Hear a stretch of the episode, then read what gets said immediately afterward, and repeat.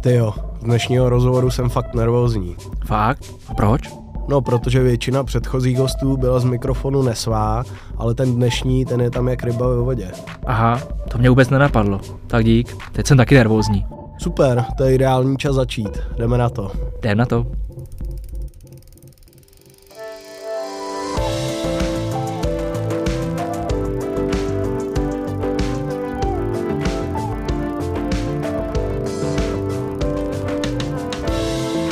Jakmile se jednou člověk zamluje do cyklistiky, stává se navždy posedlým. Vítejte u povídání pro všechny, kteří si vybrali jízdu na dvou kolech jako svůj životní styl. Ahoj a vítej u další epizody podcastu ze života v sedle. Od mikrofonu tě zdraví Jirka a Martin a dneska si budeme povídat o komentování cyklistických závodů. Náš host probouzí posedlost cyklistikou v lidech napříč věkovými i výkonnostními kategoriemi. Jeho hlas si s cyklistikou spojuje nejeden televizní divák a poslední dekádu je to právě on, který nás provází etapami Tour de France. Naším hostem je Tomáš Šílek z České televize. Od roku 2011 je komentátorem přímých přenosů Tour de France a vtahuje tak do boje o žlutý trikot každoročně desetitisíce lidí u obrazovek. Příprava na starou dámu zahrnuje velké množství práce a není výlučně jen o cyklistice. Co všechno se musí odehrát, abychom my pak mohli napjatě sledovat cyklistické klání v televizi? Dobrý den, Tomáši. Děkujeme, že jste přijel pozvání do další epizody našeho posedlého podcastu. Hezký den, rád jsem přišel. Eh, váš hlas nás provází živými vstupy více než 10 let na Tour de France. Eh, předtím jste komentoval sestřihy právě z Tour. Nás by zajímalo, jaká byla vaše cesta ke komentování cyklistických závodů. Eh, byla trošku oklikou, protože já jsem primárně ze školy šel do redakce sportu České televize kvůli hokeji. Vlastně jsem chodil na obor mediální studia na fakultě sociálních věd a chodil jsem na seminář k Robertovi Zárubovi, vlastně televizní žurnalistika a přes to jsem se dostal do redakce nejprve jako brigádník, řekněme potom dlouho jako externí spolupracovník. A vlastně ta cyklistika primárně nebyla mým cílem, ale asi od roku 2004 mě do těch půlhodinových večerních souhrnů etap tour eh, přitáhli Michal Dusík a Petr Kmen, kteří se tehdy střídali a bylo opravdu té práce hodně, takže jsem se postupně do toho dostával. A vlastně tou první, nebo těmi prvními velkými akcemi ještě před samotnou tour, kdy jsem měl jako první zkušenost opravdu dlouhým eh, komentováním přímého přenosu, eh, co si tak vzpomínám, tak první byly olympijské hry v Pekingu, to už vlastně šílených 14 let, kde jsme opravdu vysílali kompletně silniční závod mužů, závod, který trval skoro 8 hodin a do dneška si vzpomínám, jak jsem se jako do toho zažral doslova do toho komentování, že skončil ten závod, jsem si uvědomil, jsem se ani nenapil jako za celých těch 8 hodin a fakt jsem jako to tak prožil, jsem málem omdlel, když jsem se fakt postavil, protože je to takový jako lehký eh, fyzický výkon, jako těch 8 hodin mluvit a jako s tím dechem nějak pracovat, takže eh, bylo to, nebyl to ten primární cíl, proč jsem se k téhle práci dostal, ale dneska už je to vlastně věc, která je jako naprosto nedílnou součástí mojeho života, musím říct, nejenom jako mm. pracovního, ale vůbec z toho, že to nějak přesahuje pro mě jenom nějakou profesi, ale to, že jdu jako někam do kolbenky, prostě to tam odkomentovat, ale pro mě je to jako velký přesah mimo to, že to je jenom profese. No. To mm-hmm. se stalo jako opravdu velmi důležitou součástí mého života. Eh, když bylo období, kdy jsme měli trošku na hraně, jestli ty práva budeme dál mít, tak jsem jako pocitoval jistou prázdnotu, ať to může znít jako bizarně, ale už prostě moje rodina se smířila s tím, že v červenci se na dovolenou nejezdí u nás a jsou nějak jako, eh, už to bereme jako automatismus, že ten červenec k tomu patří a já si vzpomínám, když jsem se po roce 2020 bavil se svými známými z Francie, tak pro ně červenec tehdy bez tur bylo jako, že jim vzali nějaký národní poklad. Mm že to vlastně bylo poprvé od druhé světové války, co se turné jela v červenci, takže musím říct, že oklikou se teď vracím k té otázce, nebyl to můj primární cíl, ale dneska bych řekl, že to je věc, která mě vlastně v té profesi baví úplně nejvíc ze všeho, no, mm-hmm. musím takhle říct. My včera, když jsme odhalili u našich fanoušků, že budete naším hostem, tak uh, samozřejmě spousta z nich se nás na tour ptala. Uh, dokážete říct, jak dlouho vám zabere příprava Tour de France? No, já jsem takový, že se snažím mm, nebrat to tak, že když už jsem něco dělal desetkrát, takže už to jako půjde tak jako na volnoběh samospádem. Já si naopak snažím jako být každý rok v té přípravě ještě pečlivější, jako nějak tu laťku udržet a snažit se něco přinést tomu novým, no, nového. Takže já vlastně nechci říct, že to je každý rok tradice, ale snažím se jako s nějak těmi přípravami začít dřív než rok předtím, jo, ale když to jde teda. Takže mm, jako letos už jsem začal aspoň s těmi geografickými přípravami nebo těmi přípravami třeba cílových měst nebo těch regionů, departmentů, kterými se bude projíždět. Člověk se to snaží nějak eh, se sumírovat a udělat si nějakou představu o tom, jak to bude vypadat jako geograficky ten, ta, ta, ten ročník.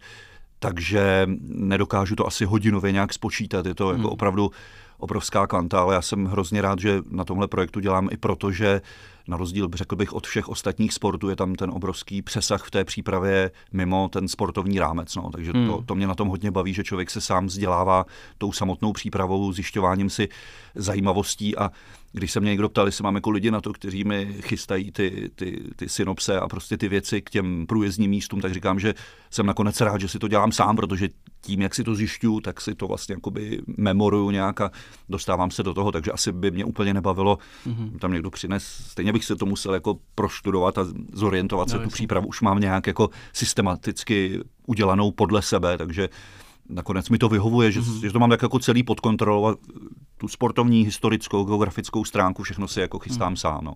Ale je to samozřejmě obrovský objem práce a nesrovnatelný s čímkoliv jiným, na čem se podílím. No. Mm-hmm nám připadá, že eh, Tour de France vlastně přiláká k televizním obrazovkám spoustu fanoušků, hmm. kteří cyklistiku normálně nesledují. A spousta z nich právě říká, že to je tak trošku jako cestopis o Francii, protože vy kromě toho samotného komentování to doplňujete o té různé eh, historické lokální zajímavosti, eh, zákulisní informace, eh, zvete si zajímavé osob, osobnosti cyklistiky. Eh, teďka vlastně víme, že trasa Tour na rok 2022 už je oznámená, takže už jste teda s přípravou nějakým způsobem začal. Jo. Eh, na co se vlastně tak jako nejvíc, nejvíc těšíte? Eh, to, co jste zmínil, je pro mě obrovský dar, protože u jiných sportů to nezažijete. Tu reakci od lidí, kterým je celkem jedno, kdo tu etapu vyhraje, kdo ten závod vyhraje, ale kteří se na to dívají úplně z jiné perspektivy a eh, pro mě je to ohromně jako rozšíření zajímavosti té práce. Najednou jako máte před sebou tak pestrou skupinu těch sledujících, těch diváků, že se můžete vrhnout na téměř jakékoliv téma a víte, že to někoho zaujme. Takže eh, pro mě jsou jako fakt eh, hrozně příjemný maily typu, že mi píše starý pán, že už jako kvůli zdraví se moc nikam nedostane do světa, ale že aspoň díky nám si tu Francii tak jako virtuálně projede. Tak to jsou hrozně jako hezký reakce, který člověku řeknou, že ta práce má smysl, že ty lidi to zajímá, že musíme na ně myslet. A proto říkám, je to pro mě dar věnovat se právě tomuhle projektu, protože u jiných sportů to jako nezažijete. No, asi málo kdo se dívá na fotbalový zápas díky tomu, že ho nadchla architektura toho stadionu, na kterým se hraje. Že? Takže je to strašně pestrá práce, která podle mě člověka nikdy nemůže nudit a do každé té etapy jde s tím, že to je nový příběh, bude se to zase vyvíjet úplně jinak, i když nám někdo píše, ty rovnatý etapy, to je furt to samý, jako to nuda, ale já mám pocit, že ne, že na, na tu jsem nezažil za ty roky nudnou etapu a když už byla etapa, při které jsme měli pocit, že jako to zrovna není nabitý zajímavými událostmi, tak skončila prostě diskvalifikací Petra Sagana zranění Marka Cavendishe. Takže vždycky se tam najednou naprosto nečekaně objeví něco, co s tím člověk vůbec nepočítal. Takže eh, třeba ta letošní tour si myslím, že se hodně vrací jako k tradici, k těm jako ikonickým místům. Eh, v posledních letech s nimi trošku šetřili, zase hledali nové destinace, to by přijde taky úžasný, že už to má 109 ročníků a pořád nacházejí nová stoupání, nová zajímavá místa. Takže i v tom je ta práce zajímavá. Vím, že začátku mě spousta lidí říkalo a mysleli si, ty, co jsou trošku mimo cyklistiku, říkali, to asi každý rok jezdí stejnou trasu, že? takže si jako jeden rok připravíš a pak už jenom jedeš. Jako no. Tak to, to, by mě asi taky nebavilo. Hmm. Já jsem rád, že každý rok je to jiný a ty výzvy jsou jiný a člověk se zase dozví dozví nové věci. No. Hmm. Takže říkám, v tomhle eh, já myslím, že mě to baví i proto, že já nejsem rozhodně člověk, který ho by zajímal jenom sport. Já se vám jako přiznám, že úplně eh, mnohem víc, jako jsem třeba hudební fanoušek, jo, mám hmm. věci, které mě ještě jako citově, jako emočně berou mnohem víc, ale proto jsem rád, že tenhle ty práce vám jako otevře obzory úplně jako z různých odvětví a pak i ta reakce od těch lidí, kteří které se snažíme hodně zapojit do těch přenosů, můžou se ptát, můžou nahodit téma, o kterém si pak třeba 20 minut povídáme, mm-hmm. tak to si myslím, že je hrozně důležitý, že se nám povedlo vytvořit určitou komunitu lidí, kteří si sednou na ten gauč, ale mají pocit, že sedí s náma v tom studiu a my se jako všichni bavíme. Jo. Já mám mm. hrozně rád ten typ komentáře, který je dialogem. Nemám moc rád to, že tam sedí dva lidi vedle sebe,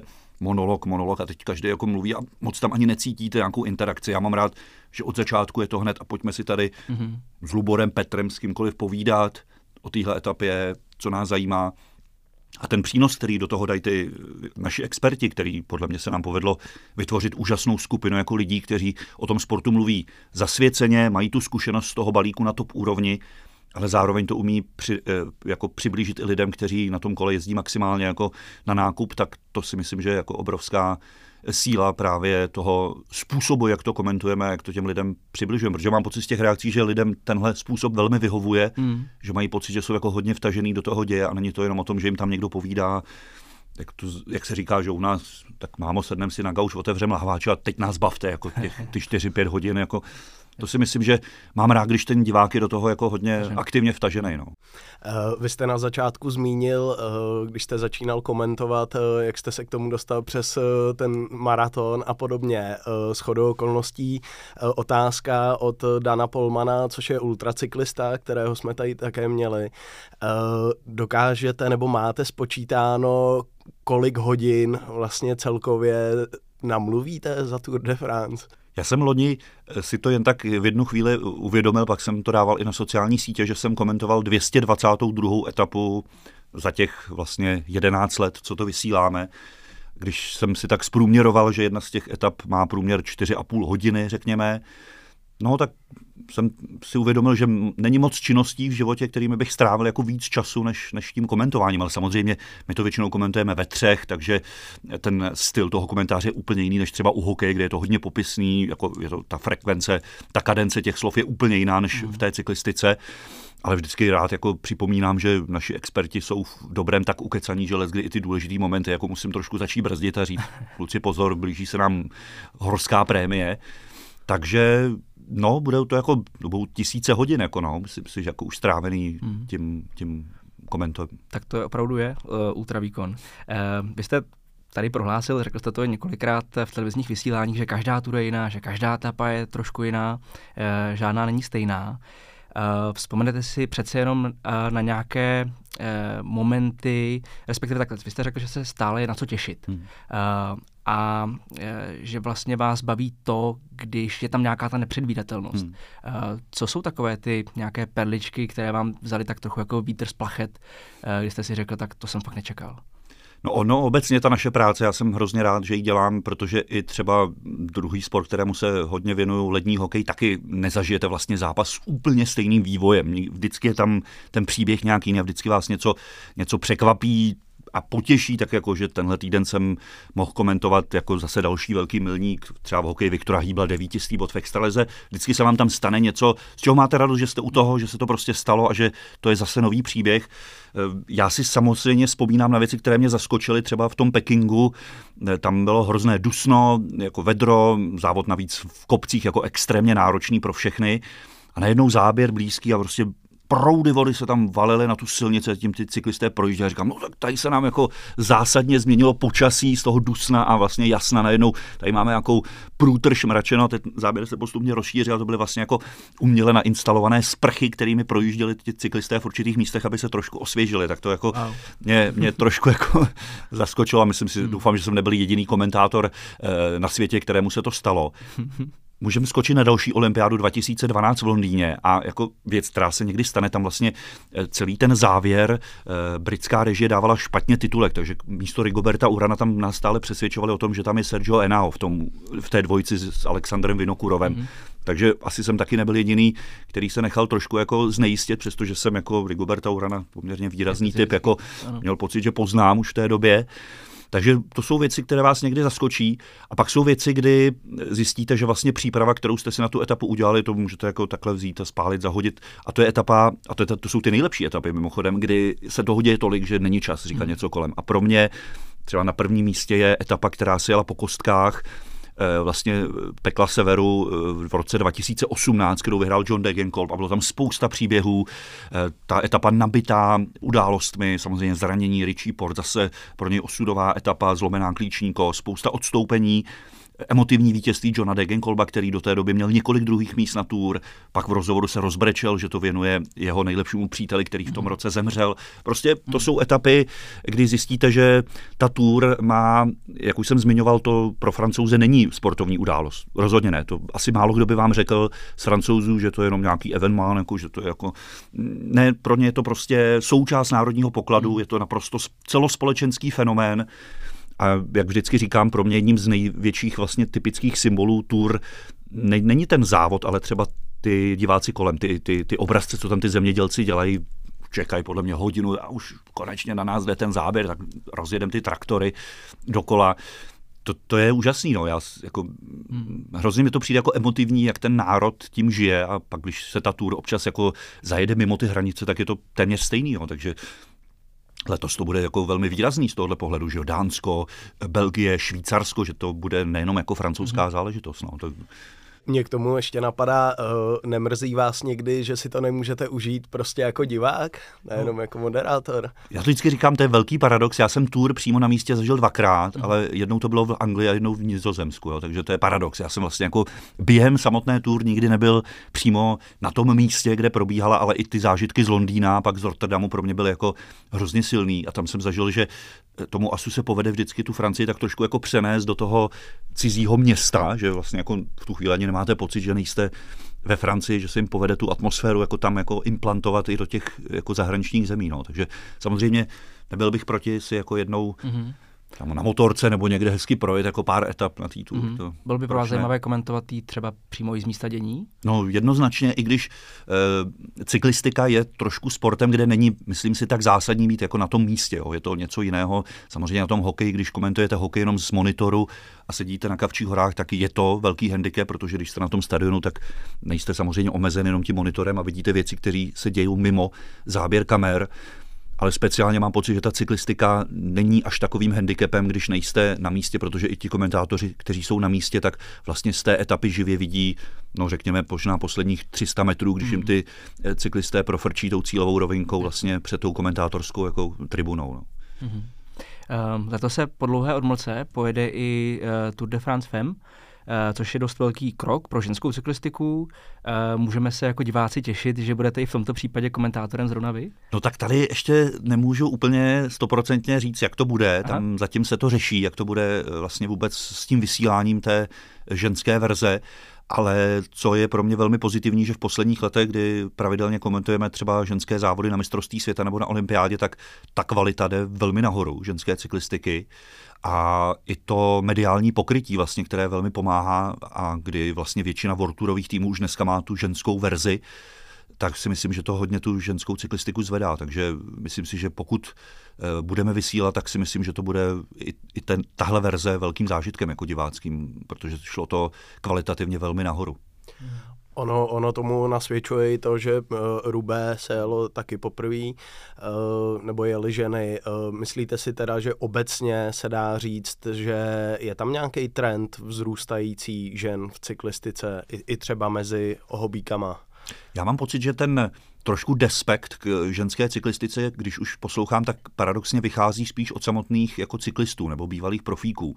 Oni se tím moc netají. Eh, klidně vám řekne i náš reprezentační trenér Tomáš Konečný a jeden z našich expertů, že jako ženská cyklistika dobře, ale viděl by tam určité hranice, že třeba už eh, to Paříž Rubému přijde trošku jako na hraně, eh, že to je opravdu takový extrém pro, pro jako sportovkyně, že tam už by byl trošku opatrnější ale já ten trend vidím obecně v tom, že vlastně jednou z mála dobrých věcí, kterou nám poslední dva roky přinesly, bylo to, že hlavně v tom předloňském roce spousta lidí najednou měla mnohem víc volného času během té koronakrize, kdy třeba nechodili do práce, tak jsem, mám pocit, že i z mého okolí spousta lidí se tomu kolu začalo věnovat mnohem víc než dřív, že zjistili, že to je jako docela hezký způsob, jak trávit ty volné chvíle.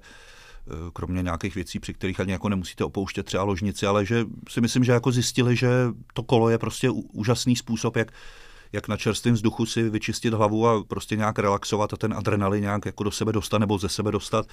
Eh, takže já ten trend vidím jako celkově v tom, že u nás, eh, ač to teda nemá bohužel jako podporu těch eh, složek, který by tomu měli věnovat, že ta cyklistika je jako obrovským fenoménem, jako celospolečenským, že lidi na to kolo prostě chodějí, ať už jezdí jenom tak vyloženě rekreačně, nebo tak jako polozávodně, nebo mm. polovýkonnostně, že si před sebe dávají nějaký cíle.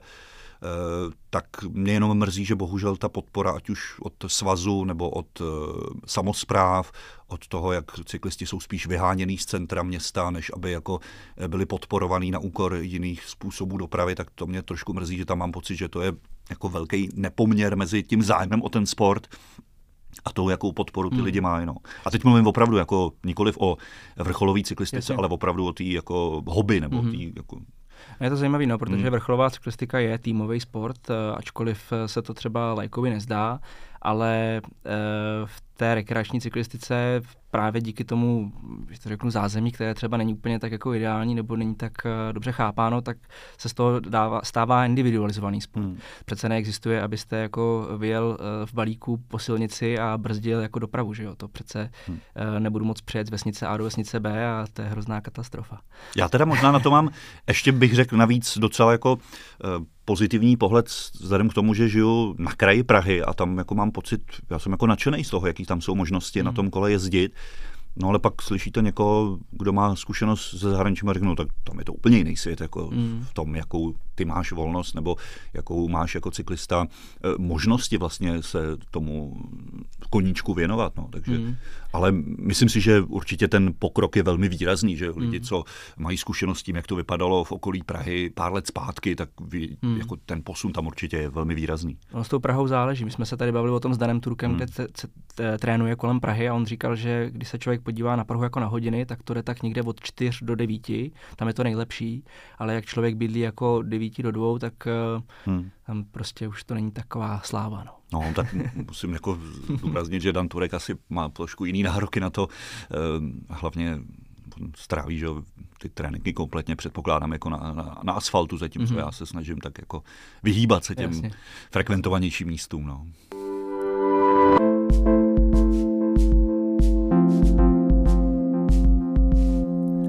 Já, já teďka nechám Jirka si tady připravil takovou smršť krátkých otázek. Tak. No, no e, vlastně já bych to uvedl tím, že... Dotazník předpokládám. No, takový jako fire chat. Výslech, no. ano. E, mě e, vlastně zajímá to, jestli vy zastáváte názor, že komentátor musí být e, nestraný, ať už se to týká fandění konkrétním závodníkům, anebo třeba hodnocení nějakých jako sporných situací. No, jako u každého sportu tu nestranost trošku bych řekl jde stranou ve chvíli, kdy se věnujeme reprezentačním akcím nebo akcím, kde ten závodník jede v národním dresu. Tam asi každý pochopí, že ten element fandění od komentátora, experta je, bych řekl, navíc přínosný, že tam to ty emoce dodá, že je to očekávatelný.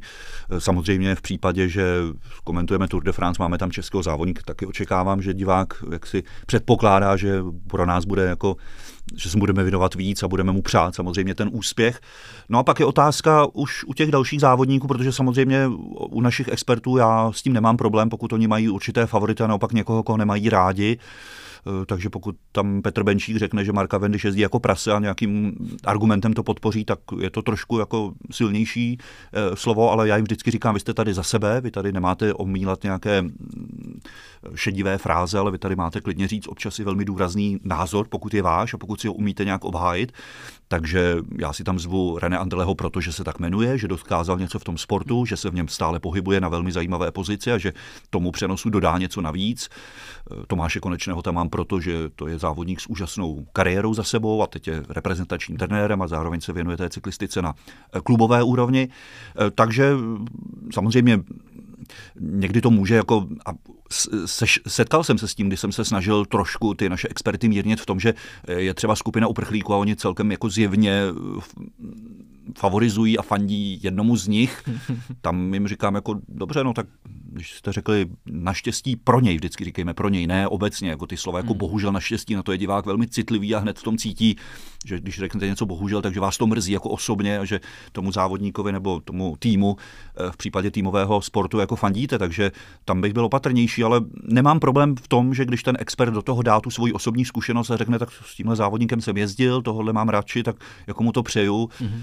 V posledních letech se tradičně ty skupiny dělí třeba v otázce Van Der Poel versus Van Aert, každého se ptá, ty jsi ten nebo ten, tak jako se v minulosti vždycky ptali, ty jsi Beatlesák nebo fandíš Rolling Stones, jakože eh, vždycky každý měl pocit, že musíš stát aspoň na jedné z těch stran té barikády, takže Jasně. Eh, já mám, eh, to chci říct, já mám velmi rád, když ten expert je velmi názorově vyhraněný, když opravdu se nebojí říct něco, čím třeba píchne do vosího hnízda, co se nikomu nelíbí, a pak máme prostě příval reakcí, že vedle to je diskvalifikace Petra Sagana v historii našeho vysílání Stur byly asi další dva momenty s velmi výraznou reakcí a určitě jedním z nich bylo, když Chris Froome se nám proběhl při stoupání na Mont Ventoux, eh, obrovská vlna reakcí, že naši experti ho svým způsobem komentáře znevážili, tuhle obrovskou osobnost.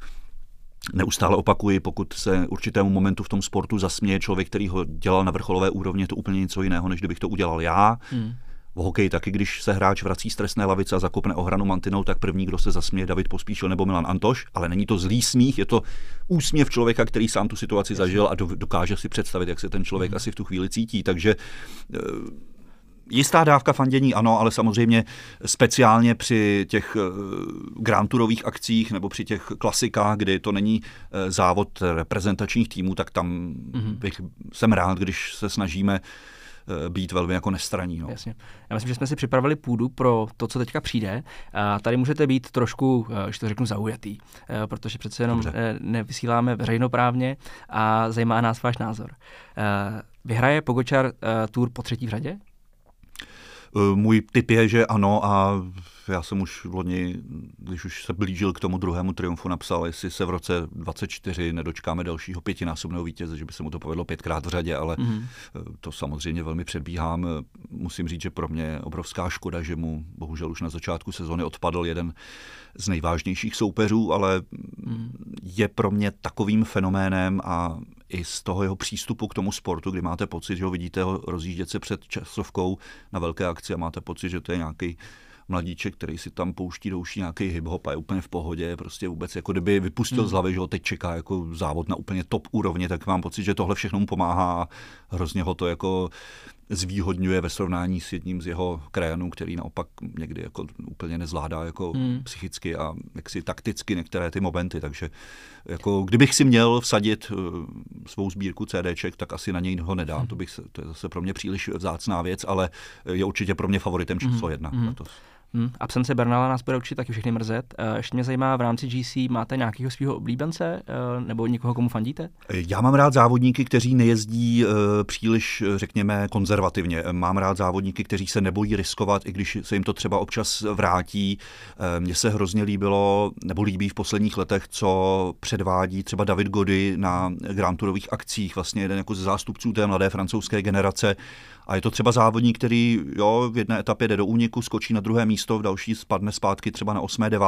ale pro mě je tohle velmi atraktivní způsob závodění. Nemám moc rád, když je to ten závod příliš jako svázán takovým očekáváním, kdy počkáme si na ten poslední kopec, radši až na ten poslední kilometr, aby jsme jako zbytečně nějak neriskovali a nedali, neotevřeli karty těm soupeřům. Takže mám moc rád, když je ta cyklistika velmi aktivní a pro mě třeba jako velký příběh loňské tour je to, že za to pak můžete být odměněni, když jdete do úniku v těžké etapě jako Ben O'Connor, který prostě vyhrál super těžkou etapu a nakonec to pro ně jako znamenalo velmi vysoké umístění v celkovém pořadí. Takže hmm. Eh, jako pro mě vysněná tour je taková, že pomalu v každé etapě horské půjde do úniku někdo z těch jezdců, který je třeba desátý, hubsne tam o 8-9 míst nahoru a donutí to pak ty jezdce, kteří se třeba vzájemně hlídají k nějaké změně jejich strategie. No. Takže bohužel už dneska samozřejmě není co bývalo, třeba Vincenzo Nibali, to byl pro mě vždycky vždycky jezdec, který jako třeba Tour 2014, každý řekne, že to vyhrál, protože nedojel Froome a Contador, ale podle mě to vyhrál, protože byl nejlepší vyhrál prostě tehdy etapu,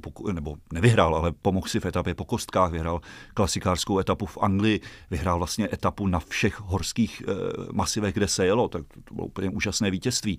Takže jako mám obecně, nechci říct eh, oblíbené jezdce, ale spíš mám oblíbený styl toho závodění, hmm. když to opravdu jako je hodně otevřený a kdy eh, třeba loňská tur byla super v tom, kolik se povedlo dotáhnout jako úniků těm jezdcům, ale kdy jako v těžkých etapách. No. Takže hmm, hmm. mám rád tu nepředvídatelnost, jako, o které už jsme mluvili. No. Jasně. Uh, my jsme zmínili i pětinásobný vítěze, i Krisa Fruma. Myslíte si, že Chris Froome má šanci získat páté vítězství?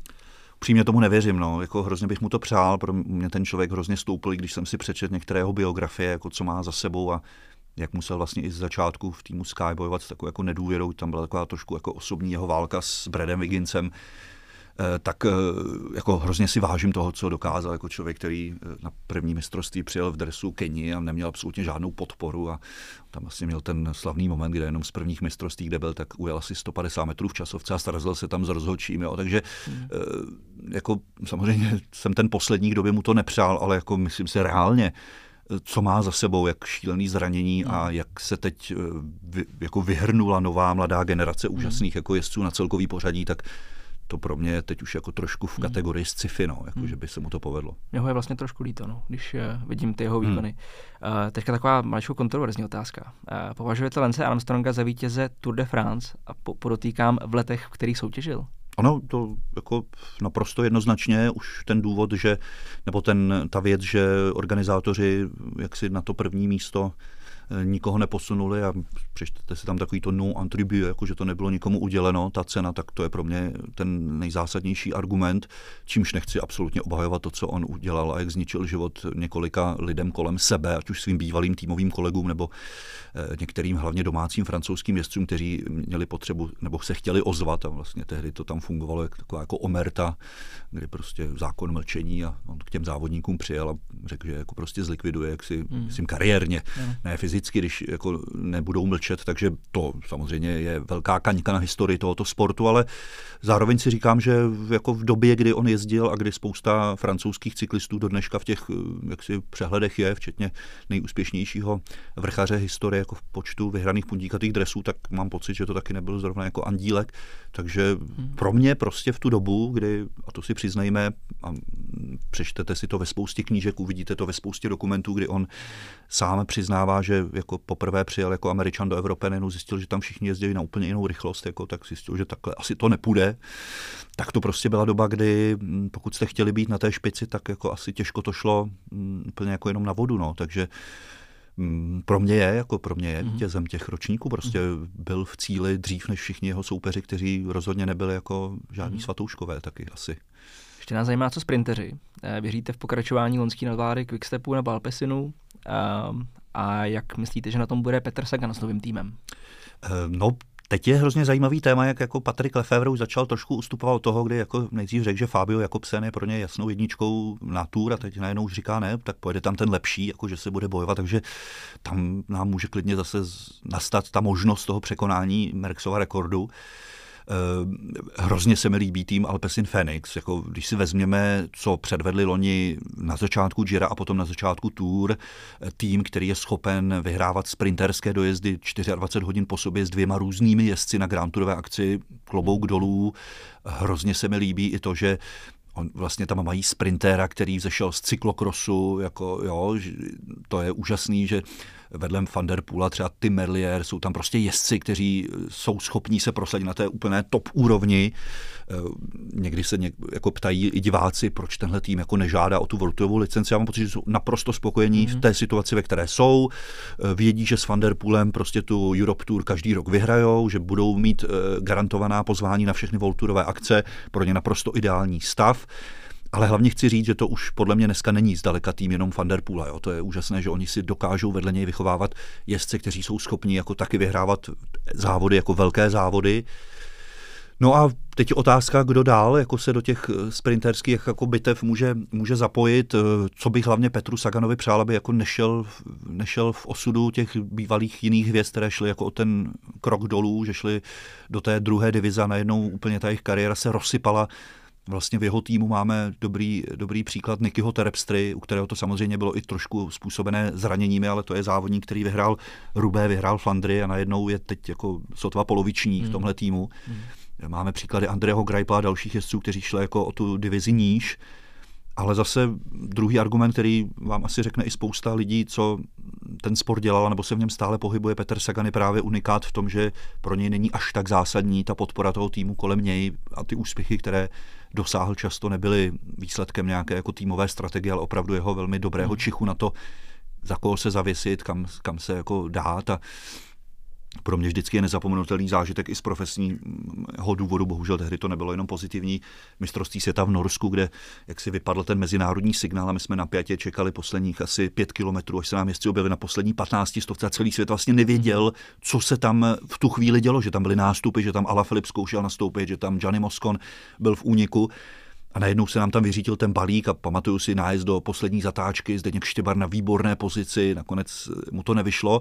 No a to byl závod, kde jste Petra Sagana neviděli. Hmm. Tam z toho 6,5 hodiny, jestli možná jednou někde z helikoptéry, tam někde No a vyhrál po třetí v řadě hmm. titul. Takže já si rozhodně nemyslím, že Petr Sagan bude mít sezónu bez vítězství nebo bez nějakého hmm. velkého vítězství. Já si myslím, že, že to dokáže a že i tým jako Total Direct už není to, co byl pět let zpátky. Že si taky hmm. myslím, že těžko ho mohli vzít a navíc ho vzali ze spoustou jezdců, hmm. ze kterými se on zná, že se říká, když kupujete Petra Sagana, tak kupujete i balík kolem něj, Daniela Ose a další jezdce, se kterými on už je nějak sladěný, takže Tohle všechno, já si myslím, eh, bude to mnohem pozitivnější sestup v uvozovkách o tu divizi níž, než jsme viděli u jiných jezdců. Myslím hmm. si, že to nebude tolik cítit u něj, že nejezdí za Volturový tým. Já sám jsem zvědavý, eh, Sagan je fenomén a myslím si, že zrovna i ten norský závod zmiňoval ve své biografii, že to byl ten nejtěžší mistrák z těch, z těch všech. A e, ještě u nich zůstaneme, vy jste to už nakousl, e, vlastně takový ten sporný moment Sagan versus Cavendish Tour 2017. E, dal mu ten loket umyslně nebo ne? Jaký je váš názor?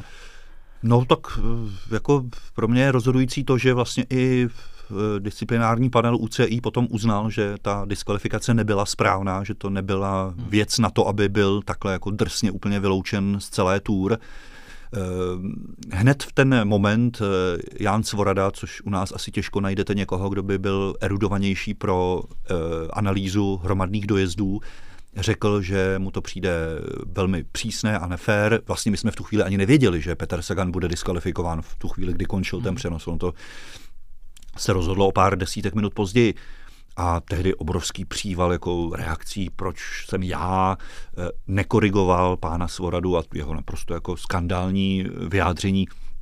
Pro mě upřímně, i kdyby mi pak 20 rozočích řeklo, že to, ta diskvalifikace byla OK, správná, tak je to pohled Jana Svorady. A já znovu připomínám, já si tam ty hosty zvu proto, aby říkali svůj názor kdybych to nechtěl, tak si je tam nezvu. Hmm. Jo? Takže eh, pro mě je to pohled toho závodníka, který sám vyhrál tři etapy na Tour, který vyhrál x etap na Giro, na Vueltě a v tu chvíli to prostě zanalizoval z těch dostupných záběrů, které jsme měli. Takže mám pocit, že obecně bylo potom jaksi dokázáno to, že ta diskvalifikace byla příliš přísným jako trestem hmm. pro něj. A ještě jedna taková subjektivní uh, otázka nebo subjektivní dotaz. Uh, už zmiňovaný Bernal, který bohužel letos asi nezasáhne do bojů uh, v rámci Grand Tours. Myslíte si, že by v roce 2019 Tour vyhrál? Uh, i navzdory tomu, kdyby ta 19. etapa nebyla zkrácená? No, to je, to, je, to je jako velká spekulace, tam je na to několik pohledů, samozřejmě mm, spousta jezdců, vzpomínám si tehdy třeba Steven Kruiswijk, který byl nakonec třetí v té tour, řekl, že kdyby věděl, že ta etapa bude končit dřív, tak by samozřejmě tým měli úplně jinou strategii, protože by věděli, že pustit eh, Bernala v tu chvíli na předposledním kopci je něco jiného, než ho pustit ve chvíli, kdy víte, že po sjezdu bude cíl. Takže to jsou samozřejmě kdyby. Eh, na druhou stranu, pokud si to dobře vybavu, tak tehdy eh, on vlastně byl vepředu se Simonem Jejcem, což je zde, který v tom ročníku ukázal, že si umí skvěle vybrat horskou etapu a vyhrát jí. On tehdy mohl vyhrát třetí etapu. Takže naši experti říkali, ten Bernal by tu tour vyhrál stejně, protože oni by si naprosto ideálně pomohli. Simon Yates, třetí vyhraná etapa, Egan Bernal by si pomohl časově, takže oni by spolupracovali velmi dobře v té dvojici. Nebylo by to tak, že by si tam házeli nějak vidle a vyčkávali a čekali. Každý by měl sice jiný cíl, ale společný zájem to je do cíle co nejdříve a vlastně ten čas udržet. Takže z tohohle pohledu jako vám spousta lidí řekne, že hmm. i kdyby to poslední stoupání bylo, tak ten Bernal by tu tour stejně vyhrál. No. Takže hmm. je to samozřejmě ve hvězdách, jak by to mohlo Jasně. dopadnout. No. Přesně tak. Eh, když se podíváme na českou účast, eh, máte nějaký závodníky, který pravidelně sledujete, nebo klidně oblíbence? No, já se snažím sledovat všechny a všem ohromně držím palce. Eh, hrozně se mi líbí, že v poslední době je tady velmi silná mladá generace juniorů, 23kářů, kteří to navíc bohužel jako v každém sportu odnesli samozřejmě celou tu pandemii mnohem víc než ty elitáci, prostě rušili si mistrovství světa, to dneška obrovská škoda, že v roce 2020 v Imole vlastně se nejeli 23 a junioři, protože vlastně pár týdnů předtím kompletní medailová sbírka na mistrovství Evropy v Bretani. Takže já věřím, že tohle jsou kluci, kteří jsou schopní se do budoucna prosadit i v té World Tour. Teď navíc jsme v období, kdy ta účast vlastně Čechů v těch top týmech je trošku slabší eh, z nejrůznějších důvodů. Konec Romana Krojcigra, Petra Vakoče, i když oni už eh, poslední sezónu taky nejezdili eh, v té top divizi ale jako, já mám hroznou radost z každého úspěchu. Teď eh, úžasný vstup do sezóny Honzy Hirta, jako prostě vyhraná závod kolem Ománu, teď skvěle jedená UAE Tour. Hrozně bych mu přál nějaký úspěch taky na Grand Tour kdy už jednou byl blízko vyhraný etapě na, na Giro. Je to samozřejmě závodník, o kterém mám třeba i René Andrle, který ho v minulosti zažil, řekne, že má dost jako taktických nedostatků, že to je závodník, který často na té Grand Tour zbytečně v nějaké etapě, která není úplně horská, ztratí že by potřeboval vylepšit samozřejmě časovku, což už u něj bude asi hodně těžký vzhledem k jeho věku, že to je závodník, který mm, není ještě úplně tím top, aby byl schopen celé tři týdny neudělat žádnou chybu a soustředit se na to celkové umístění, ale věřím, že Zdeněk Štybar taky neřekl zdaleka poslední slovo, ta jeho loňská sezona, obrovská smůla. My jsme vlastně poprvé vysílali živě Flandry a zrovna hmm. na jeho nejoblíbenějším závodě ho zastavili problémy se srdcem, takže věřím, že až on už teď jako je opravdu veterán toho pelotonu, jak ten čas hrozně letí, že už opravdu jako patří mezi jako řekněme, těch deset jako nejzkušenějších jezdců, určitě těch klasikářů, takže taky věřím, že, že, že nějaký úspěch udělá a mám jako fakt upřímnou radost z jakýhokoliv úspěchu, který se jako Čechům na té top úrovni podaří a to i v ženském pelotonu, kde si myslím, že máme jako velmi zajímavá jména taky do budoucna. Mm-hmm.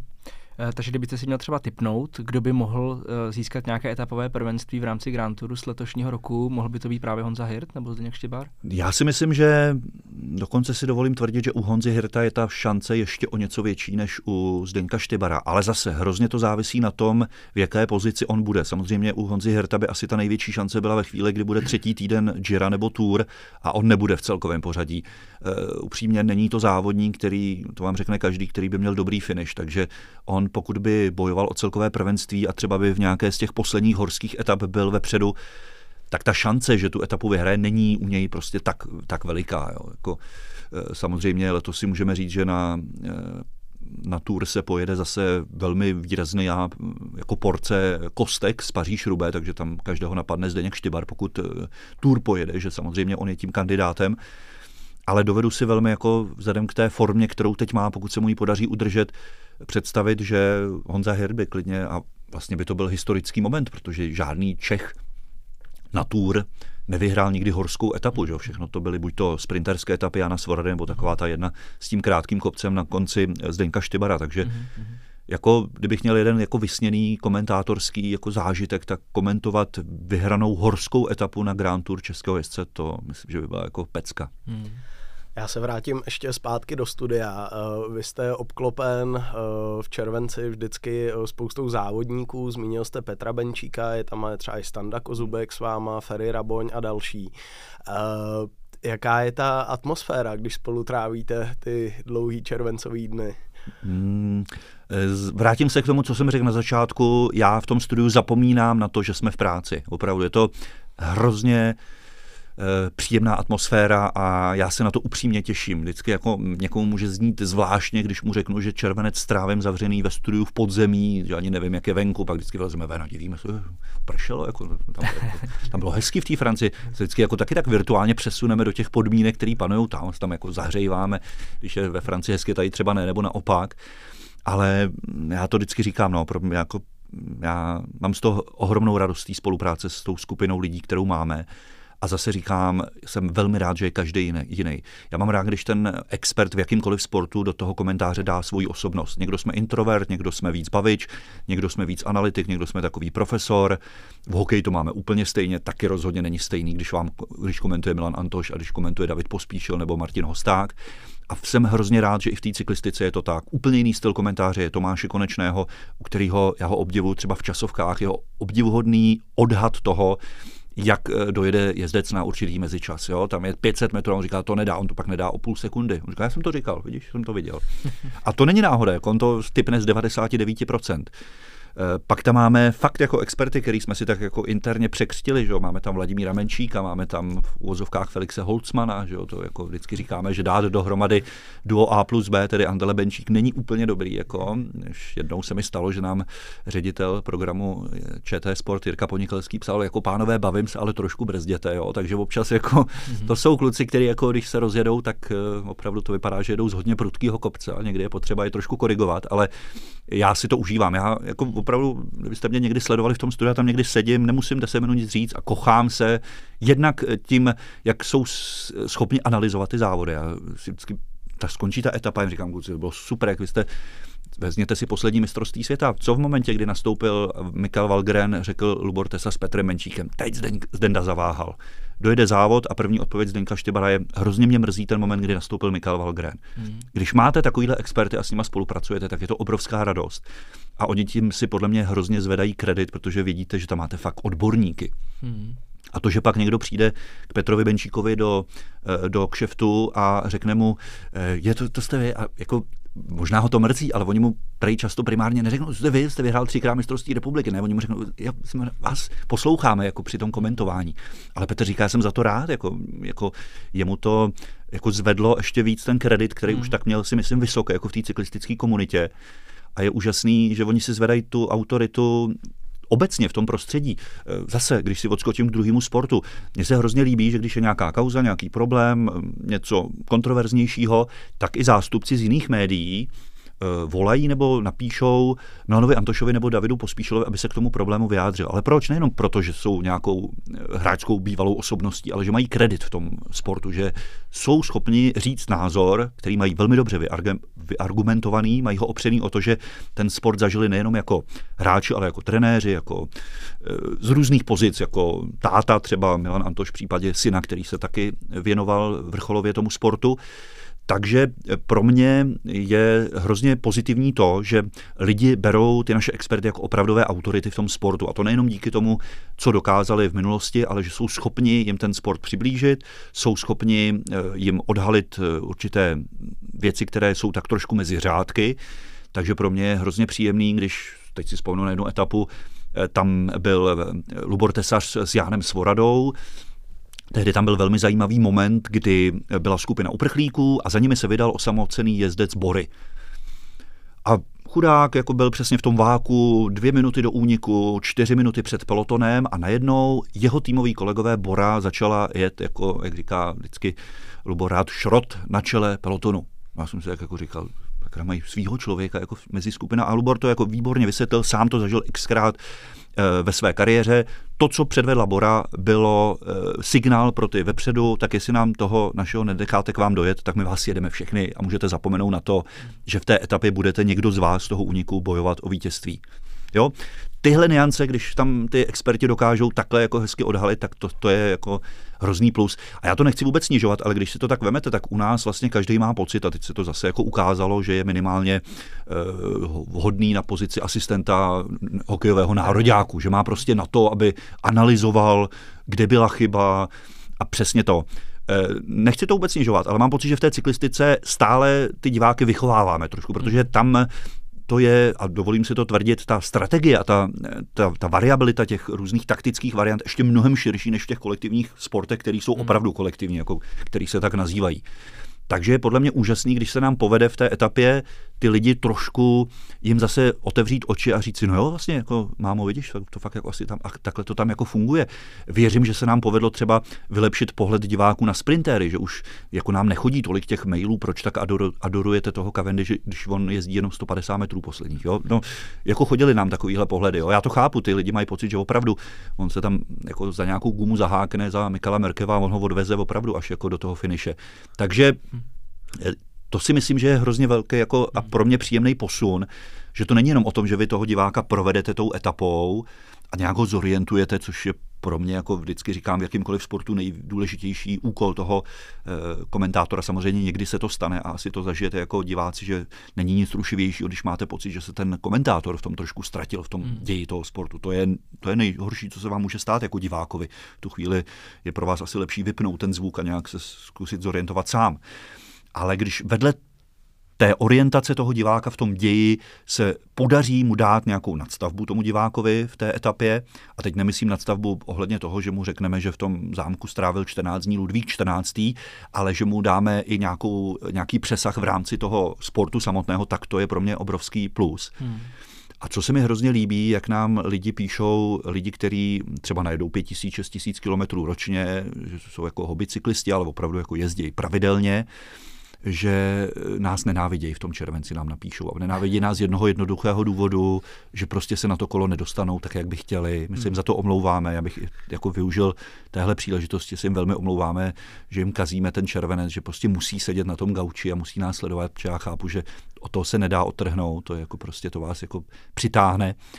A mm, dokonce nám, jako, a věřím, že s nadsázkou někdy píšou i o tom, že se hádají s manželkou a že jako, by se taky ráda dívala na něco jiného to odpoledne. E, mám velmi rád lidi, kteří nám píšou, že si berou dovolenou na tu tour, to je taky jako moc hezký, když nevím, jestli snem každého strávit dovolenou jako zavřený v baráku a dívat se, ale Znovu říkám, eh, hmm. jsem hrozně vděčný za to a i touhle cestou děkuji každému poslednímu divákovi tour, že se nám opravdu povedlo vytvořit určitou komunitu, která žije společně, která spolu komunikuje na sociálních sítích, která spolu komunikuje třeba i, i maily, které dostávám a jsem jako za každý rád snažím se na každý odpovědět, že lidi tím sportem žijou. No. A hmm. zase je to ten přesah, eh, je to trošku jiný fanouškovství, než když si dáte šálu a prostě řvete Češi. Hmm. Eh, tady mám pocit, že to je trošku jiný typ. A mně se to hrozně potvrdilo, už jsme vlastně za tu dobu, co vysíláme, bohužel zažili dva ročníky, kdy nejel žádný český cyklista.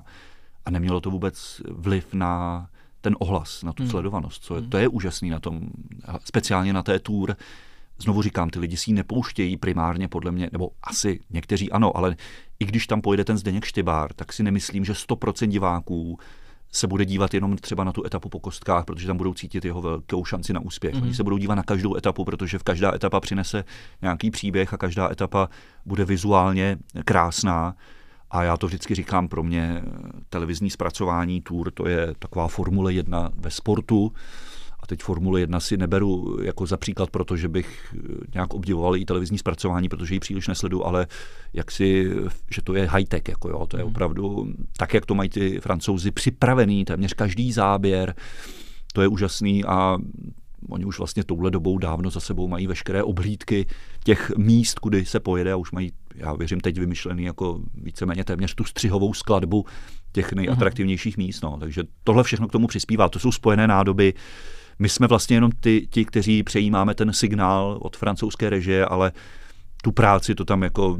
Já mám třeba zkušenost, když děláme mistrovství republiky, to byste nevěřili, jak je to jako neuvěřitelně fyzický výkon pro kameramana na motorce. Jako to, ono se to nezdá, ale není to, není to jako sranda strávit tam ty hodiny na té motorce, různě se tam kroutit, tu kameru držet, no, chcete udělat hezký podhled někde těsně nad tou zemí tak eh, i to, jak mají vymakané, a to už jsou opravdu profíci, nemůžete prostě eh, na tu motorku nemůžete postavit kameramana, který má Oscara za film, protože tohle je úplně jiná disciplína. Hmm. To si musí osahat, to je otázka hodin a hodin naježděných a mimochodem to též platí pro ty řidiče těch motorek. Mm-hmm.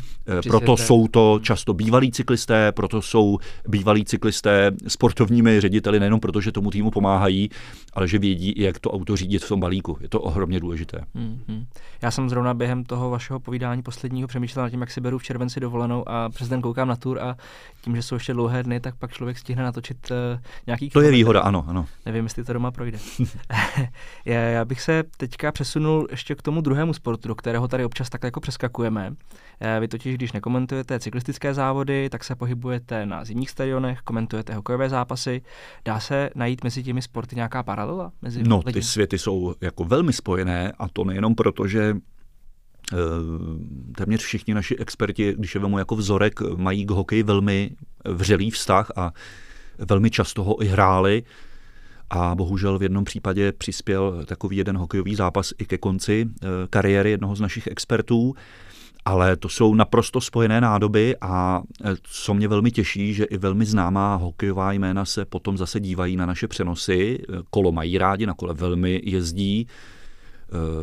Řekl bych, že takovým Romanem Krojcigrem mezi našimi bývalými hokejisty je Petr Ton, který opravdu jako na kole, myslím si, nedokážu odhadnout, ale myslím si, že najede velmi slušné porce, nevím jak teď v manažerské pozici ale je spousta opravdu eh, špičkových bývalých nebo současných hokejistů, kteří mají k té cyklistice vřelý vztah a jak už jsem říkal, platí to i opačně.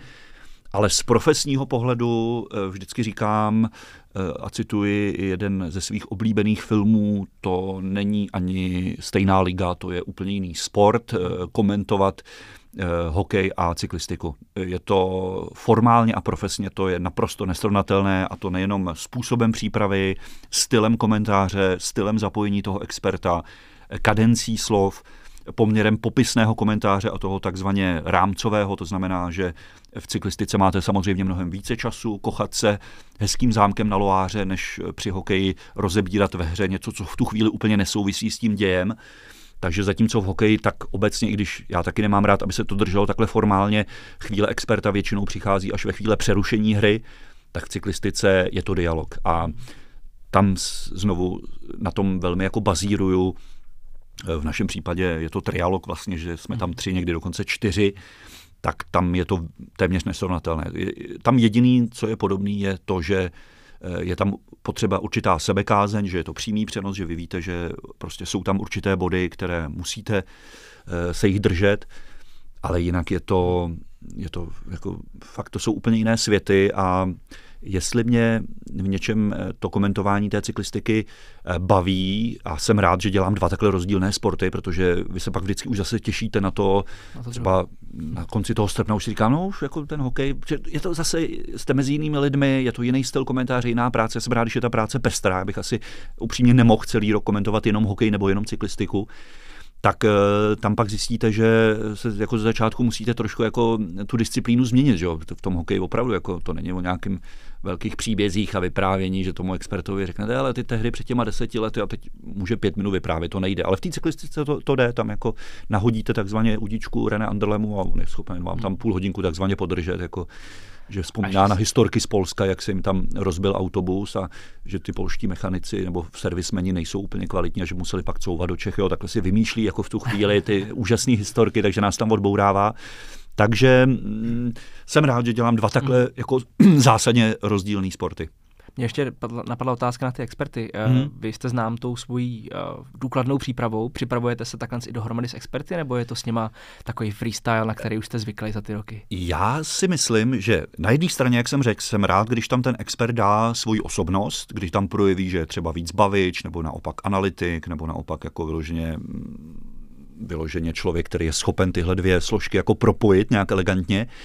Ale zároveň, a teď si myslím, že když jsem třeba sledoval olympijské hry, tak se mi to znovu potvrdilo, myslím si, že je naprosto zásadní, aby se i ten expert připravoval na ty přenosy. Ono to hned cítíte. Opravdu není to tak, že ten expert tam nezvole, tam prostě jenom bude žít z té své minulosti závodníka nebo hráče toho sportu já mám pocit, že je strašně cítit, když ten expert je pečlivý v tom, že se sám něco připraví. A teď nemyslím, a stalo se mi to, bylo to jako velmi zábavné, když se mnou poprvé komentovala naše bývalá cyklistka Pavlína Šulcová a tam vytáhla pět A4 hustě popsaných přípravami na jednotlivé závodnice. No, tak jsem měl chutí to takhle jako vzít a říct, to je moje práce, jo? ty se věnuj něčemu jinému.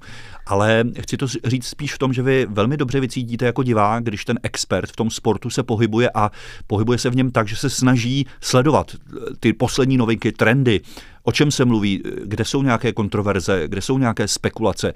Eh, takže eh, ne, že bychom se připravili společně, že bych jako vzal Petra Lubora ke mně domů a sedli bychom si a začali bychom si jako projíždět ty etapy, to ne, ale mám rád, když cítím z toho experta, že to není jenom tak, že si tam jde odsedět ty dvě, tři, čtyři hodiny, ale snaží se opravdu tomu něco přinést. A ono speciálně u těch našich expertů cyklistických eh, to ani není potřeba v tom, že by si v vozovkách dvě hodiny před startem eh, etapy přenosu sedl a snažil se najít nějaké novinky ale oni to tam přináší díky práci, které se věnují. A to může být to, že prodávají kola, to může být to, že dělají ve firmě, která obléká jednoho z nejslavnějších cyklistů současnosti, to může být tím, že dělají trenéra v určitém týmu, sportovního ředitele. Tohle všechno je pro mě jistotou toho, že oni tam opravdu nebudou, a teď to neberte ve zlým, jenom plácat a žít ze své minulosti, ale že tam opravdu přinesou něco, co je pro mě zároveň přípravou na ten přenos. To znamená, e, nikdo jiný vám tam neřekne takové informace jako René Anderle, který je prostě sportovním ředitelem v top týmu e, první divize. Nikdo jiný vám tam nemůže říct takové informace jako člověk, který je, e, nechci říct v každodenním, ale který je často v kontaktu s Matějem van der Poolem, jako přímém kontaktu. To jsou pro mě to je pro mě úžasná nastavba. Jo. A kdybych vám měl teď říct pro mě, kdo je v současnosti Eh, možná naším nejlepším expertem napříč všemi sporty, tak pro mě je to Katka Neumannová eh, v hmm. klasickém lyžování, protože já upřímně říkám, není to sport, který bych vyhledával, ale já když si opustím, tak klobouk dolů před tím, jak ona je schopná si před tím závodem klidně i zjistit od těch svých bývalých soupeřek nebo lidí, kteří zná z toho sportu zajímavé informace. Hmm. To pro mě je nejvíc, co tomu ten závodník může dát. Já když jsem v roce 2012 v Londýně komentoval horský kola s Teresou Huříkovou, tak ona den předtím nebo ještě dopoledne předtím zjistila od těch svých soupeřek zajímavé věci. Jo, a to je pro mě ta největší nadstavba, kterou tomu ten expert může dát. Prostě informace, ke kterým by se těžko člověk sám dostával. A v tu chvíli vlastně jako obhájíme tu jeho pozici. Eh, asi to někdy zažijete, že sledujete sport a říkáte si, no jako ono, bez toho experta by to zase nebyl takový rozdíl, jako jo. Když vám tam ten expert jako jenom občas vykřikne, Martino pojeď, nebo řekne hmm. mezičas. Hm, nemám úplně z toho jako dojem, že je obhajitelná tam ta jeho pozice, ale když vám tam ten člověk jako řekne, já jsem si dopoledne SMS-kovala tady s jednou z těch závodnic a ona mi prozadila tohle a tohle, tak to je super. To je prostě, já si myslím, že dneska už žijeme v době, že lidi si vlastně ty televizní přenosy nepouštějí proto, aby tam slyšeli to, že ten hráč měl v minulý sezóně 28 bodů, ale to si jich má 24, protože to si každý najde. Ale aby tam byl opravdu spíš trošku jako nějaká analýza těch čísel, aby už to bylo někam posunutý, aby to nebylo jenom pouhý konstatování toho, že, že tenhle závodník jako jo, řeknu to tam, musím to tam říct, protože je to nějaká informace navíc, ale není to pro mě to nejzásadnější říct, že v tu chvíli Pogačar vyhrál 15. Hmm. etapu v té sezóně. Je to samozřejmě hezký číslo, je třeba mezi nejlepšíma v celé sezóně, ale mám radši takový ten analytický typ komentáře, kdy ty experti tam velmi výrazně použijou tu svoji zkušenost toho pelotonu. Vlastně eh, proč tam sedí ten Lubor Tesas, proč tam sedí ten eh, Franta Raboň nebo kdokoliv jiný? Protože oni ty situace zažívali. Eh, ne třeba na Tour de France, ale zažívali je opravdu na top závodech. Jeli ve své kariéře proti Janu Ulrichovi, jeli ve své kariéře proti Nibalimu, proti komukoliv jinému z různých generací a dokážou v tu chvíli jako dobře se vžít do té hmm. situace a dokážou jí divákovi přiblížit. A ten divák si fakt řekne, no vlastně to funguje takhle, jo. To, tady je to kouzlo vlastně toho, proč se to dělo, proč ten tým takhle zareagoval. Tom, v tom jako je ten přínos těch expertů úžasný. A když to řeknu hodně blbě, eh, umím si představit komentovat hokej sám, ale neumím si nikdy představit komentovat uh, etapu Tour sám. A to nejenom kvůli té dílce, ale kvůli tomu, že ten způsob komentáře a to meziřádky, těch vrstev, kolik vy tam vlastně probíráte, je mnohem víc. Takže eh, Zažil jsem to, musel jsem třeba jednou komentovat čtyři hodiny silniční závod že na mistrovství světa a nebylo to, nebylo to pro diváka asi úplně jako top zážitek, protože mm. tam prostě chybí nejenom ten druhý hlas, ale vůbec takový ten dialog mezi těma dvěma lidma. No. Mm. Už se mi teda mimochodem letošní sezóně jednou stalo, ale to byl trošku takový jako eh, informační nedoraz, kdy jsem komentoval hokej sám a taky to není, jako, není to vůbec ideální. Já myslím, že to byla hezká podsta všem eh, expertům. S chodou okolností eh, náš rozhovor s Františkem Raboněm patří eh, k těm nejoblíbenějším, takže to tak trochu dokládá to, co jste tady, eh, co jste tady říkal. My se ještě musíme zeptat na jednu povinnou otázku, co vy jako kolo jezdíte? Eh, snažím se jezdit, já patřím mezi ty skupinu lidí, kteří výrazně eh, zvedli svůj pobyt na kole díky v úvozovkách koronaviru. Eh, vlastně v roce 2020, kdy najednou vám zruší kompletně playoff, kdy se odsouvá tour, kdy vlastně jste v takovém zvláštním vzduchoprázdnu. Musím říct, že pro mě to tehdy nebyla jednoduchá doba, protože jsem zjistil, jak tu práci mám rád a jak mi chybí jako ten kontakt s lidmi, kdy vlastně zjistíte, že jste tři týdny zavřený pomalu doma, vlastně, teď to nemyslím blbě, ale vidíte se jenom se svojí rodinou a maximálně se sousedem na chodbě, tak jsem zjistil, jak jako pro mě to nebylo hezký období takové nejistoty. Samozřejmě mnohem horší to měli jako cyklisti, kteří nevěděli, kdy jim ta sezóna začne a kdy konečně pojedou. Ale musím říct, že tehdy jsem jako výrazně více a pečlivěji proskoumal na kole okolí jaksi mého bydliště my vlastně bydlíme v Běchovicích, což je super, je to Praha, ale zároveň už jste za chvilku v Klánovickém lese a za chvilku jste v Českém Brodě a jedete na Kolín a můžete to valit na Říčany a na Čelákovice, na Brandýs tam snad kromě západního směru, jakýkoliv jiný zvolíte, tak jste za chvilku mimo Prahu. Takže to jsou úžasné místa, ale jak už jsme tady zmiňovali, eh, Dana Turka, já ty nároky jak si na, nemám takové, protože jak, jakmile mohu, tak opouštím asfalt a eh, jezdím jaksi na horském kole, takže není to tak, že bych eh, švihal někde jako nějaký stovky kilometrů, mm. to vůbec ne. Pro mě takový ideální je 60-70 kilometrů výšťka, mám jako velmi oblíbené okruhy, ať už směrem na Říčany. Chtěl bych říct, že Říčany z každého jiného města, běžte se tam podívat, jak tam je vyřešená infrastruktura pro cyklisty. Mm. Velmi rád jezdím směrem Čelákovice, Brandýs nad Labem, kde jsem mimochodem strávil významnou část svého života, takže kolem Labe, z čehož všeho asi diváci, jak si vypozorovali, že nejsem zrovna vrchařem, už vzhledem ke své konstituci by to bylo velmi legrační, eh, takže mm, jsem rád za tu naší polapskou a kolem pražskou nížinu, my jsme se v loni se ženou vydali na Náchodsko a tam jsme poznali, že to není úplně terén pro nás, tím spíše, když máte vzadu v sedačce ještě dalších 20 kg živé váhy dítěte.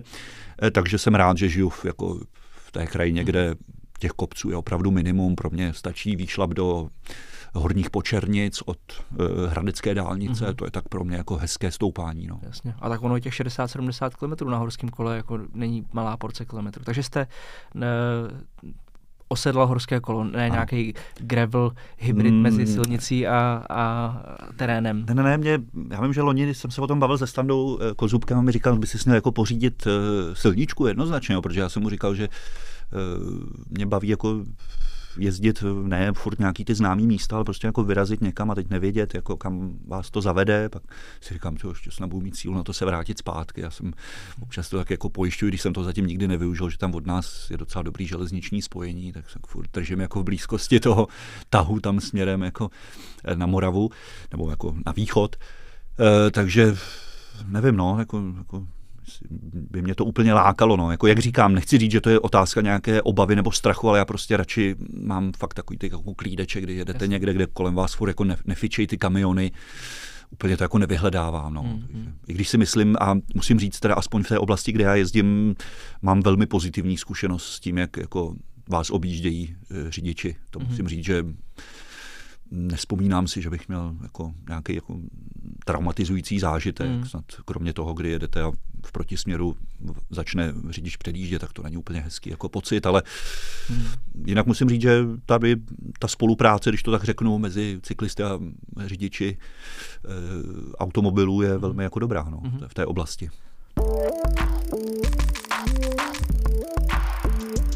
Eh, my máme ještě sérii klasických otázek úplně nakonec, ehm, kde se ptáme našich hostů, eh, jaký cyklistický trend posledních let je hodně baví mm-hmm. a který je na, naopak trochu štvé. Máme tady takový prostor jako uh, si jako zanadávat, ventilovat případně mm. nějakou, nějaké jako drobné naštvání. Ale tak začneme s tím pozitivním. Uh, je nějaký trend, který vás baví za poslední roky?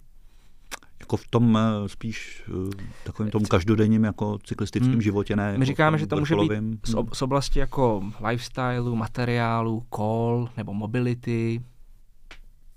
No mně se a zase se k tomu vracím, líbí samozřejmě to, že kolik lidí se na to kolo vrhlo za ty poslední dva roky, že to je fakt je asi jediný pozitivum hodně té zvláštní situace, ve které žijeme. Eh, líbí se mi, když to zase trošku vztáhnu k té mojí profesi, určitě trend toho, jak se eh, zvedá ženská cyklistika. Ne, nejsem zastáncem toho vůbec, jako proč dělit a říkat, tenhle sport je jenom pro chlapy a ženský ne, tak jako kdo asi teď sledoval třeba olympijský turnaj v hokeji a viděl, co, jak hrajou mm. kanaděnky a američanky, tak měl pocit, že se dívá minimálně na naší extraligu mužskou. Takže Líbí se mi to, že u nás stále ta cyklistika je opravdu společenským fenoménem. Líbí se mi prostě, když vidím lidi, jak jedou s, tím, s těma dětma na, na výlet v neděli, když prostě se snaží na tom kole jezdit maximálně, eh, ale zase, jak jsem už naznačil, byl bych pro, aby i ty městské samozprávy víc podporovaly právě tu cyklistiku na úkor jiného způsobu dopravy. To znamená, aby vám nekladly překážky v centrech měst, kam nesmíte, ale naopak, aby řekli, že tohle je rozhodně pro životní prostředí lepší způsob, jak se tam ty lidi mají dopravovat, než aby jezdili autama. Mm-hmm. Takže to je možná to, co vás mm, trochu zvedá ze židle, ta, to nepochopení třeba. Eh, to, ta celková podpora cyklistiky u nás, a když to vztáhnu i třeba na tu vrcholovou, tak strašně mě mrzí, že se u nás nejezdí některé závody s obrovskou tradicí. Eh, závod míru Praha Karlovy Vary, Praha vlastně nejstarší klasika u nás, která Eh, vlastně loni slavila 100 let od prvního ročníku. To mi přijde jako naprosto skandální, že takovéhle velké závody prostě u nás umírají a už se vlastně 10 let nejezdí. To mi přijde obrovská škoda, takže já bych tady viděl, nebo přál bych si mnohem větší podporu od eh, vlastně vedení eh, naší cyklistiky, aby udělalo všechno pro to, aby se vlastně tyhle jako české monumenty, když to tak řeknu, jako obnovily a aby se zase jezdili. No. Jako celkově, jestli něco mě mrzí, tak je to, že jsme cyklistický národ, ale ne, nechováme se tak. Hmm. Ne, nedáváme těm lidem prostor k tomu, aby se opravdu tomu sportu věnovali naplno. Eh, a teď je věc, která mě mrzí, ale kterou samozřejmě za, ní, za níž nikdo nemůže. Hrozně bych si přál, aby cyklistika nedopadla jako některé jiné sporty, kde vám po té pauze, kdy byly zastaveny všechny dorostenecké juniorské soutěže, se k tomu sportu ty kluci holky už nevracejí a opouštějí ho. Velmi výrazné je to třeba v hokeji, kde vám hmm. jako fakt řeknou lidi, že prostě ty kluci po roce už neměli sílu na to se k tomu sportu vracet, kde jim prostě rok bylo zakázáno trénovat a neměli vůbec k tomu podmínky. Tady si myslím, že spousta jiných zemí k tomu přistoupila mnohem lépe a bojím se, abychom na to nedojeli za pár let eh, vlastně na té top úrovni, kde nám najednou vznikne generační díra v nejrůznějších sportech. No. Tak tady, tady si přeju, teda ne, neříkám, že to je něčí vina vyloženě, ale by byla to prostě nepředvídatelná situace, aby, aby se to prostě neprojevilo, aby se ty nové dorostenecké a juniorské kategorie jako toho sportu držely a postupně se posouvaly nahoru. No. Protože jak jsem zmínil před pár minutama, teď speciálně v cyklistice tu generaci těch eh, jezdců, ať už bývalých juniorů 23 kářů máme tak zajímavou, že by byla hrozná škoda, aby se to nedotáhlo i do té top úrovně, protože jeden z problémů, který u nás hrozně cítím a bavili jsme se třeba i o něm nedávno při králi cyklistiky, je ta schopnost eh, úspěšné juniory a 23 káře posunout mezi elitu když jsme v říjnu komentovali s Lukášem Tunem mistrovství světa v dráhové cyklistice a viděli jsme tam 20-leté Němce a Rusy, jak vyhrávají medaile i na top úrovni, tak to se bohužel u nás nedaří a to by bylo takový přání moje do budoucna. Hmm. E, zajistit těm lidem podmínky takové, aby se i ty 23káři plynule dostali mezi tu elitu a tam byli zase na té úrovni, kde jsou, protože my máme za poslední roky kvanta hmm. světových medailí, duhových trikotů, třeba z dráhy juniorů 23 kářů, ale prostě nemáme už eh, pět let medaily stop jako elitní hmm. kategorie, no, a to je hrozná škoda. Hmm. Tak a úplně poslední otázka. Eh, my se ptáme eh, na našich hostů na doporučení nějaké trasy v Česku a nějaké v zahraničí. Vy jste v Česku zmínil vlastně, kde jezdíte na východ od Prahy, Říčansko a podobně. Máte nějakou zahraniční? No, ne, že bych ji v posledních letech úplně měl vyzkoušenou jaksi na vlastní kůži, ale myslím si, že dobrou inspirací pro eh, diváky a fanoušky cyklistiky mohly být fejetony Ivana Majického, hlavně z posledního ročníku e, Tour. E, třeba cyklistická stezka, která vede kolem vodních kanálů vlastně v Burgundsku nebo v Akvitánii na jeho západě Francie. To už z těch záběrů úplně, myslím si, každý musel lákat si to někdy vyzkoušet a jet tam. A vůbec ty stezky, eh, cyklotrasy ve Francii, no tak jsou naprosto úžasné, ať už jsou to ty takzvané dváň jako vinařské, které se dají propojit i s dalšími jako velmi zajímavými koníčky, tak to si myslím, že jsou jako naprosto jako úžasné trasy a úžasná cyklistika jako pro každého, a řekl bych na jakékoliv úrovni, protože to nejsou ani profilově nějak náročný, náročný profily. No. A jinak z vlastní zkušenosti, kdo neznáte, tak jako zajte někdy takhle na ten severovýchod Prahy a tam se opravdu dá do nejrůznějších jako mm-hmm. směrů moc hezky vyrazit a tam já i mám trasy, které vedou třeba výhradně jenom po silnicích, ale tam ten provoz je minimální, třeba tím směrem na Český Brod a tam, tam musím říct, že velmi doporučuji. To byly typy, typy na kolo od Tomáše Jilka. My vám moc krát děkujeme, že jste si na nás udělal čas a těšíme se na slyšenou v červenci u ročníku 2022 Tour de France. Díky moc a určitě se můžeme slyšet i dříve, protože budeme mít v nabídce už uh, nějaké jarní klasiky a potom i přípravné závody, ať už do Finé nebo Švýcarsko před Tour, takže díky o to, moc. O to líp, děkujeme. Děkujeme.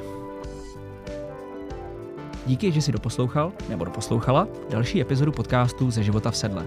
Budeme rádi, když nás ohodnotíš v tvojí oblíbený podcastový aplikaci. Jsme taky rádi za každý komentář a zpětnou vazbu, které dostáváme na Instagramu i Facebooku.